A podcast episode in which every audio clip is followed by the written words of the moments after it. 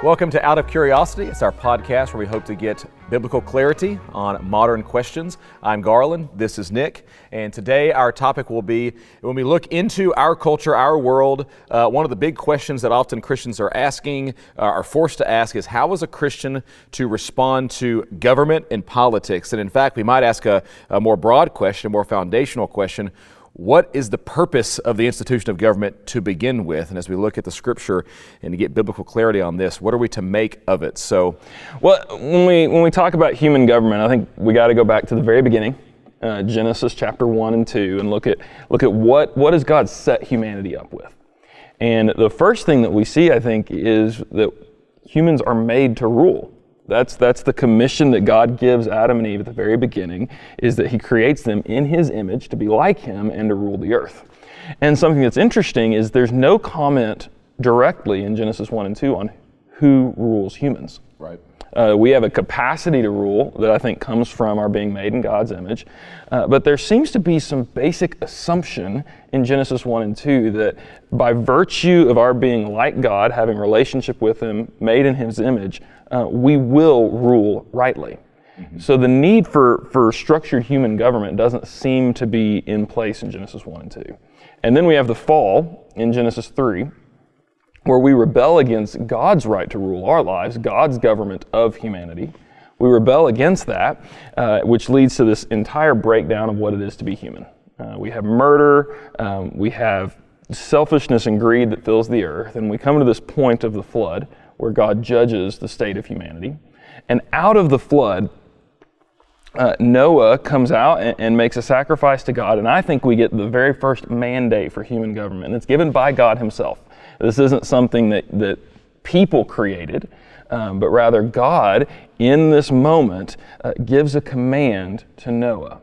And, and the, the fundamental part of the command is that humans should not shed human blood. Okay. And that the consequence of that is that the one who sheds blood will have his blood shed.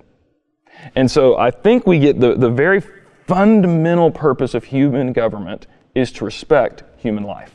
As we take that then and we look at the rest of the Bible, especially when we look at the Old Testament, for example, immediately after the Noah story, we're going to transition to talking about a particular nation right. called Israel. And then God's going to work with this particular nation and establish uh, rules, regulations, governmental yeah. structure for this particular nation. What do we make of, as we look at the rest of the Bible, where government fits in in light of what you just said? Well, I think it's interesting because, yeah, we do very quickly get a very elaborate government structure in Israel. Um, that addresses almost every issue imaginable. Right. And um, I think there are there are principles there that teach us what God values, um, what's important to the heart of God. Uh, but I think there's something going on in Israel uh, that that doesn't map one to one to our culture today. Okay. And that is that the people of faith and the government are one and the same. Right. So in Israel, you have a nation with civil government that also is the source of religious life, of a walk with God. And so their government laws reinforce their spiritual life. And many want to assume that that should map to today. And, and I come from a tradition, and I think mo- most of us do, that believes in what we call separation of church and state. Uh, and it's something we could defend at another time, but it's a basic principle that says our spiritual institutions and our government institutions are not one and the same. Okay. That we have a church and that we have a government and I think that, that are that are separate though related. And I think that's what we see in the New Testament. Um, that Paul very much he will speak to church authorities and elders, and then he will refer to government authorities, Caesar, the governors, and that sort of thing. And he sees those as different, even though our Christian uh, spiritual responsibilities demand some civic ones. Mm-hmm. So I think if that's the case, I think we have to ask the question: then where do we get a standard? For what we might today call secular government. And I think there is a standard in the Old Testament. I think if, if we're going to look to the Old Testament for the United States, say, I think we would not necessarily look at the nation of Israel. I think we would look at Babylon, Assyria, Persia, Greece, those governments, Egypt, and say, what does God say about them? So when we look in the Old Testament, we're going to find God's assessment of those nations primarily in the prophetic books, books right. like Isaiah, books like yep. Jeremiah. There's going to be uh, oracles of judgment, oracles of commendation yep. for some of those nations given to those particular non Israelite nations. And the question may be when we put lump all those together, how does God assess them? If yeah. America's more uh, corresponding to that than Israel, how does God assess those nations in the Old Testament? Which already to ask that question is a paradigm shift for many. Right. Because we want to think in a, a pretty American centric view where America is the chosen nation in some right. way. We met, and, and so to already to go, oh, America is just another one of the nations. Right is already a bit of a paradigm shift. And I think it's probably a pretty important one to make.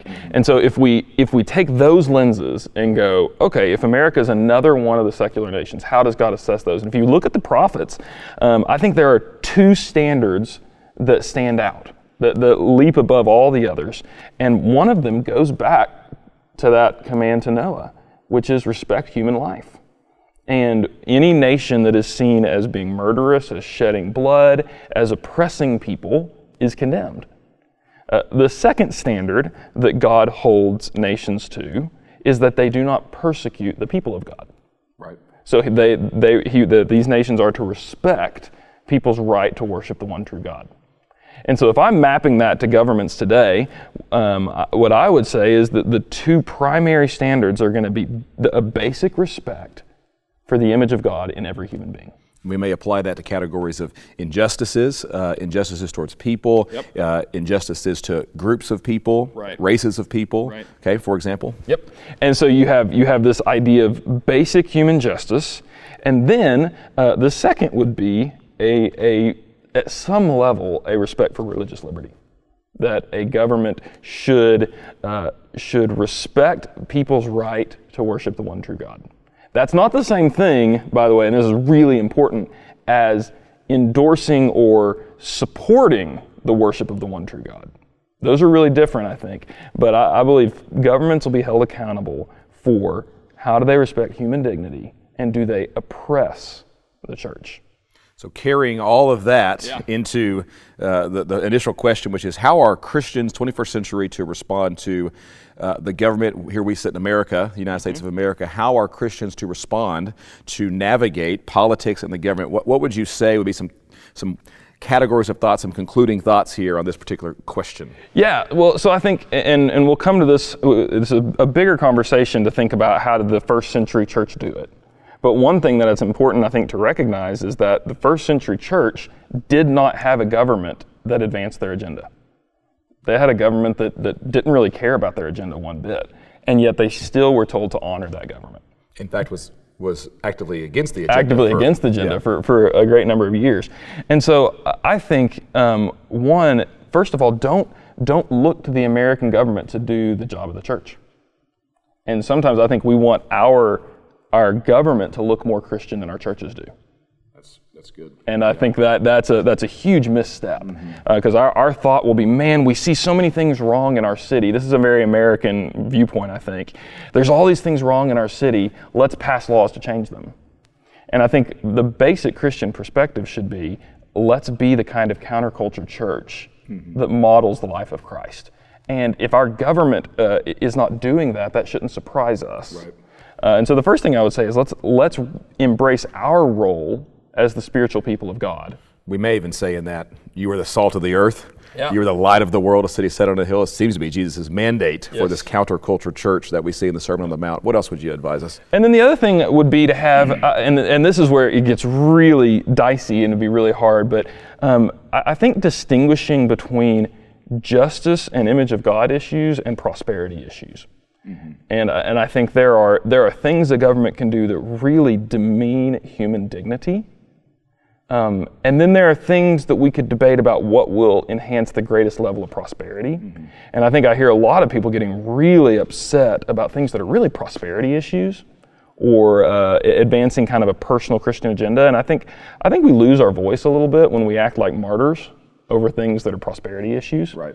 Um, and so I think we gotta we gotta have a little bit better sense of of what is a government, what must a government do, and what can a government do. Right. To want a government to advance the prosperity of its people is good and well, but to feel affronted or persecuted over issues that are really prosperity issues, I think maybe uh, diminish our voice a little bit. And so, really, I think zero in on those issues of, of human dignity and what respects human dignity and hold our government accountable to that. Well, this is fascinating, and, and we'll pick up some more of these questions and issues, uh, particularly as it relates to government, in, uh, in some subsequent podcasts. But uh, this is helpful for us to digest and think about. Uh, thanks for listening to Out of Curiosity. This is our podcast where we try to get biblical clarity for modern questions. Thanks.